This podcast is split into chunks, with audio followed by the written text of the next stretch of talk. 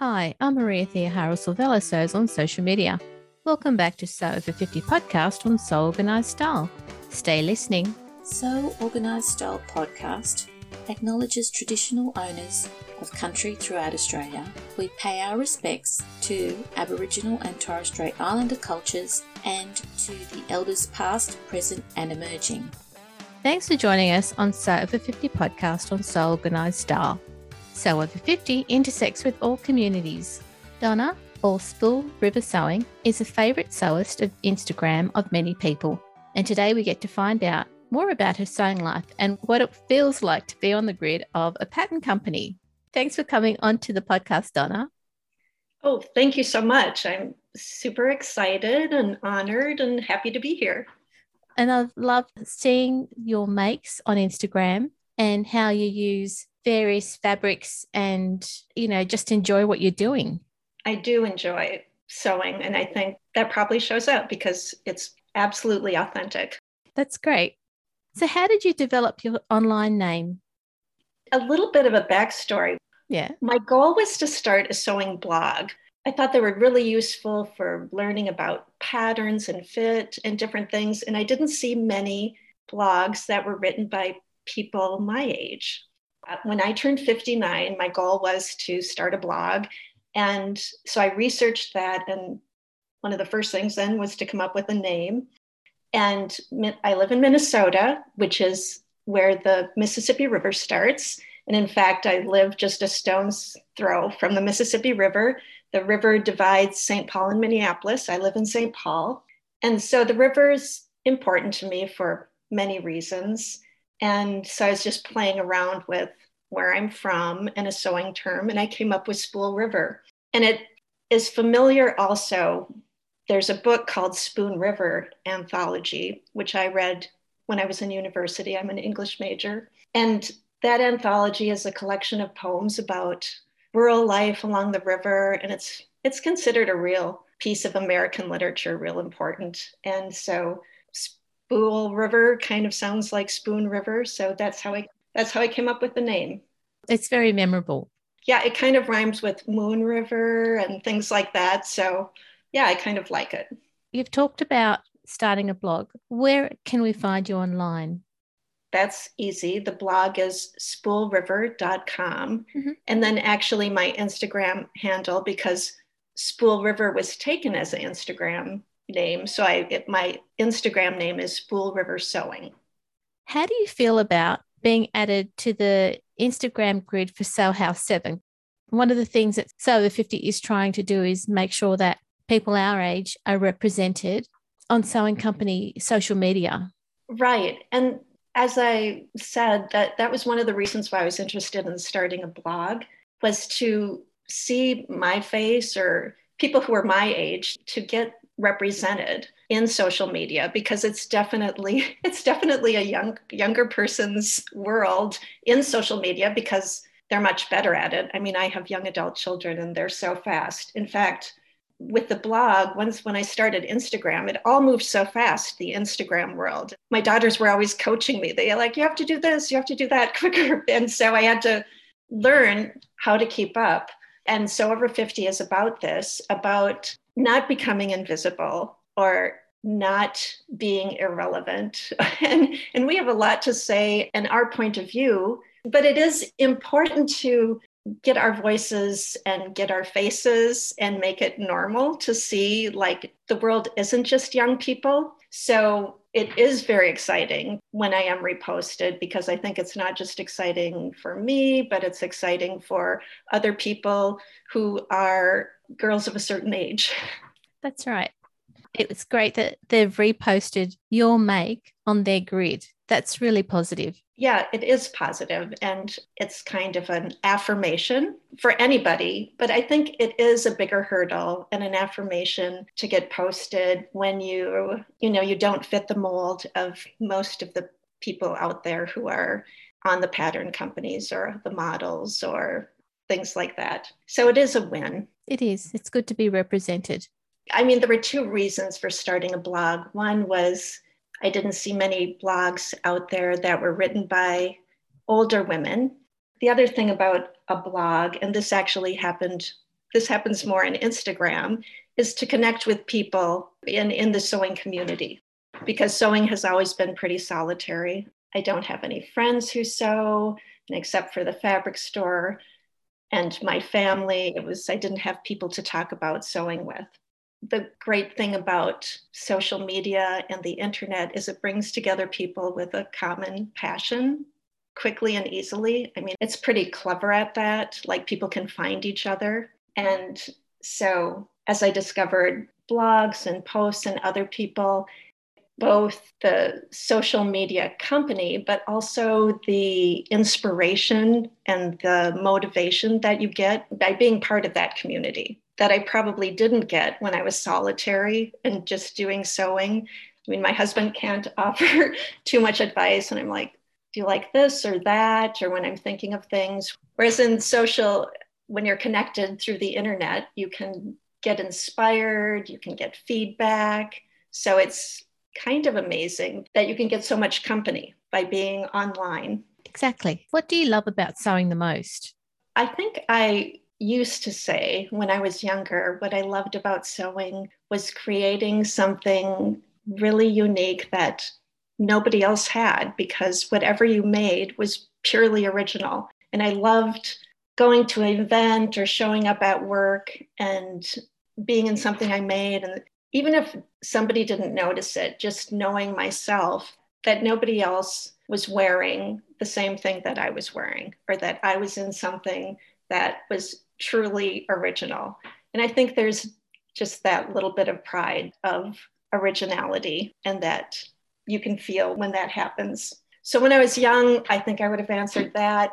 But now since I've been sewing for a long time, I would say what I love about sewing the most is how much energy it gives me, mm. the process of it. Because at this point in life, there's lots of things that I've maybe lost energy for. you know, you've gone through things, but sewing still inspires me. Like I wake up in the morning with my head full of ideas and excited about the next project. And to be at this point in my life, and again, this is a theme of being so over 50 and girls of a certain age, but to have an activity that truly excites and inspires me is such a great thing. And of course, it's super obvious during these times when we're kind of isolated and locked down. Yes. It's been very important. But even in normal life, to have an activity, to have a creative outlet that I wake up every day still thinking about what's the next project and pretty excited about it. And that excitement and energy is so I'm just grateful that I have sewing to give me that. Oh, it's just lovely to hear. well, I feel lucky that I have that. And what made you start sewing? So I started sewing I was very young and I am the oldest of six kids. And my mom's very practical and wasn't very interested in clothes and frivolous things. And I wore a uniform to school and I lived in a small town. I had maybe one dress and a couple play outfits. And I had dreams of having more clothes. And I, I, remember sitting on the porch and drawing paper dolls with dresses and dresses. I'd make them up and draw all these dresses. And my mom had a sewing machine and she used it for mending. I knew she knew how to sew because she had some dresses in the back of her closet that she had made, but she didn't have much time to sew with lots of kids. And I saw that as a way that I could get more clothes. I thought this is a way that I could achieve my goal of having more clothes in my wardrobe. So I started lobbying my mom, please teach me to sew because I I thought that this this is the key to having more dresses. And my mom was too busy and she kind of put me off. Yeah. But I remember distinctly when I was 11 and my mom was at the hospital and it was my youngest sister was being born and in those days you stayed in the hospital a couple of days so all of us kids were at my grandmother's. And I mentioned to my grandmother that I wanted to learn how to sew.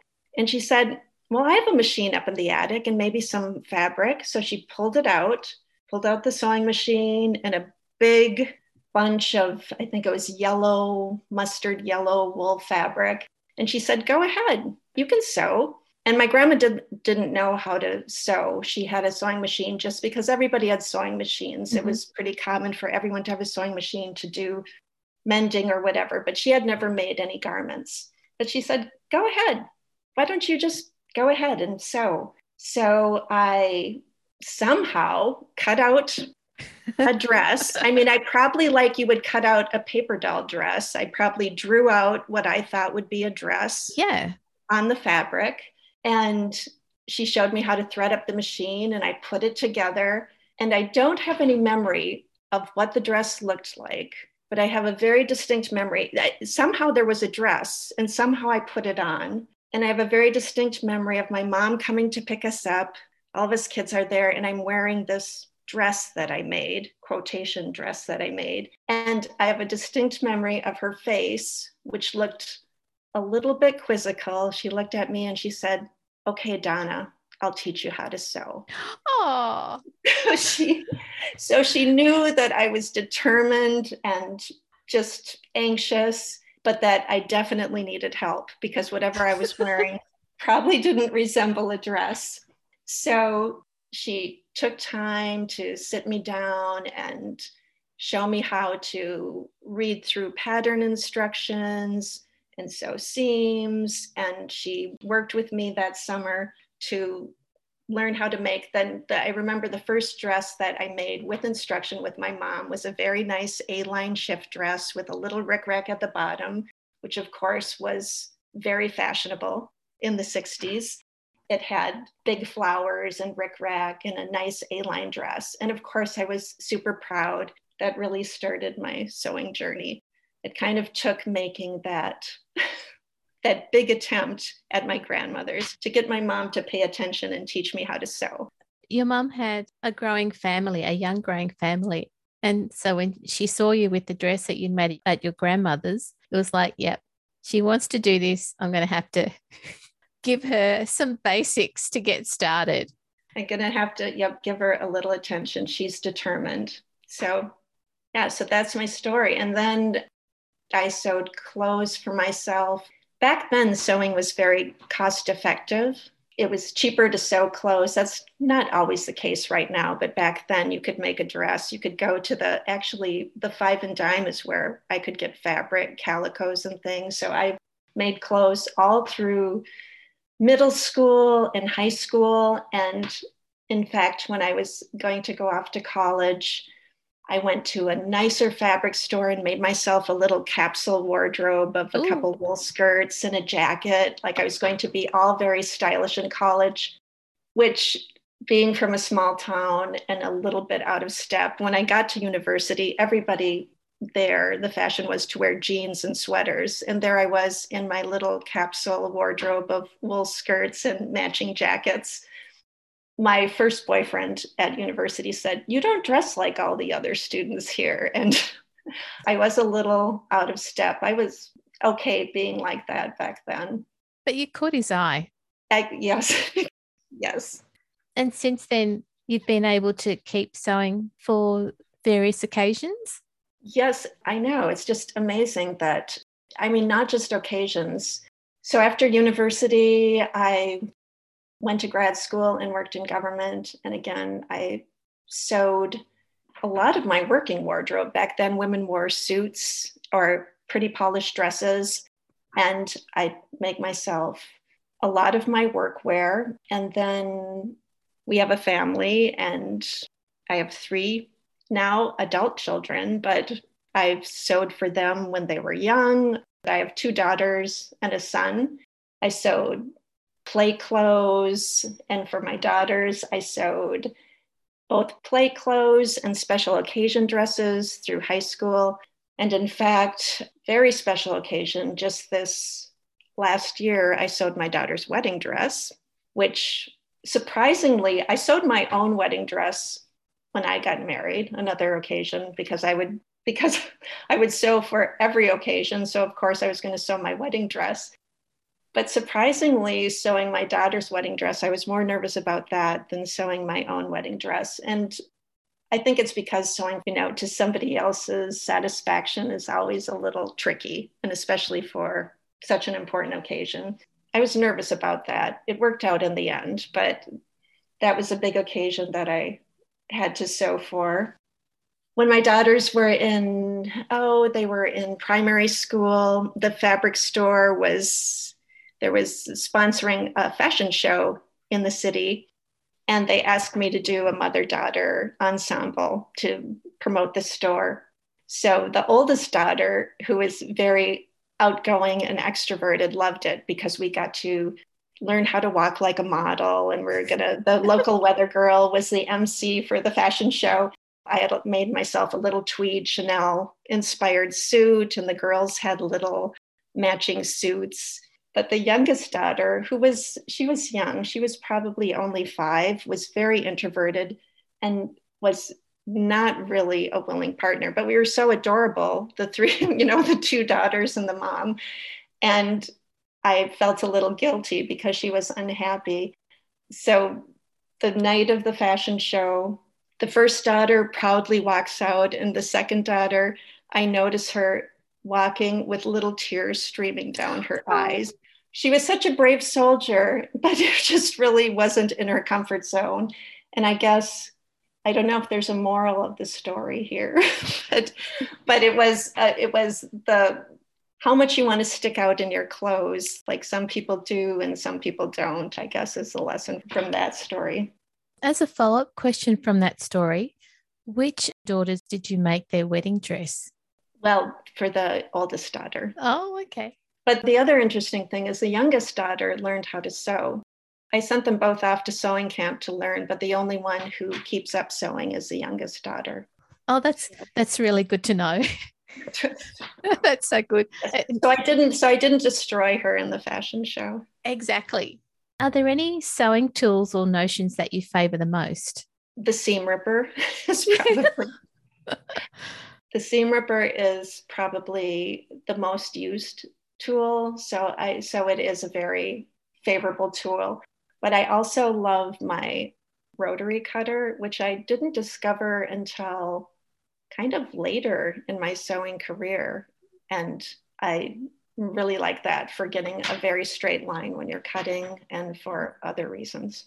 Oh, that's good. And you've got a very classic sewing machine too.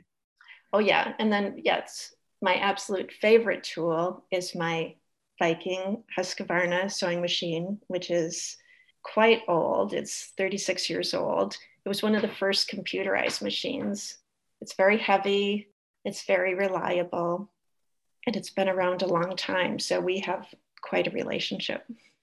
And when did you discover the Sew Over 50 community?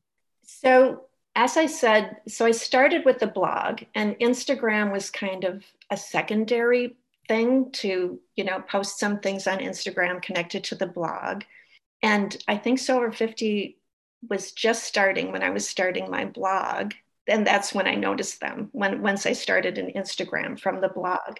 And I was just thrilled that here was an organized community that had the exact same that it had the exact same mission that prompted me to start my blog like their whole thing was visibility and we're not dead yet and relevant and they were just great at connecting and resources and they're so internet savvy and social media savvy. They offer tips, they offer suggestions that it's just been hugely important, the Sew Over 50 community.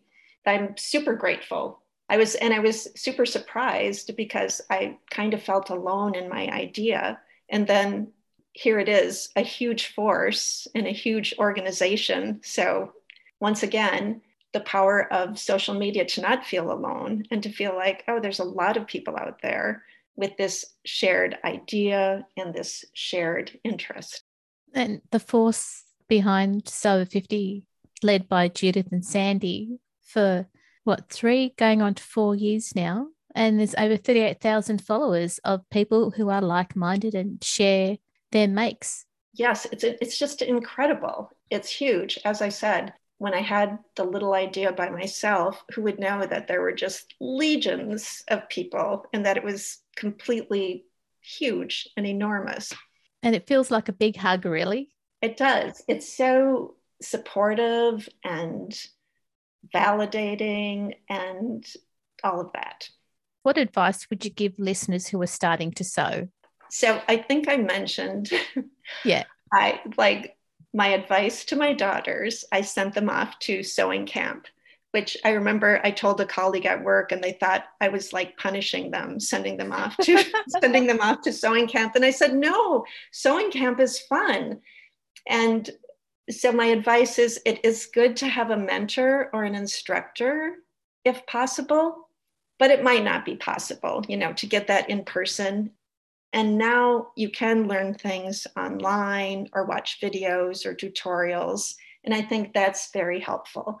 So having some sort of resource, mentor, something to look at is mm. super helpful when you're starting to sew.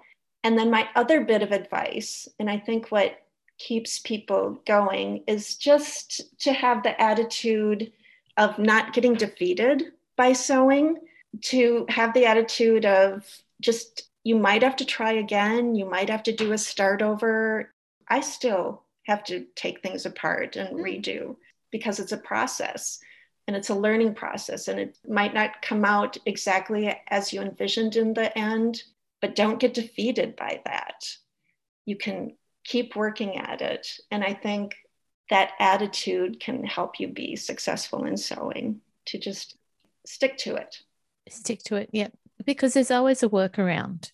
Right. Be okay with like a workaround or a repicking or, or a, you know, an unpicking and refashioning. Even though the younger daughter had the tears at the fashion show, she's the one who, after going to sewing camp, stuck to sewing. And she still sews today and she still enjoys sewing. That's a great way to round off your podcast, Donna. Okay. That really is. This was a lot of fun. Donna, thank you so much for coming onto the podcast and telling us your story. And it's really great that we get to see you on the grid of sewing companies now. That's all part of making sure that those of us who are over a certain age are actually getting on grids and being visible. Thank you so much for helping us stay visible. I've had a fabulous time talking with you. Thank you so much, Donna. And have a lovely day, listeners.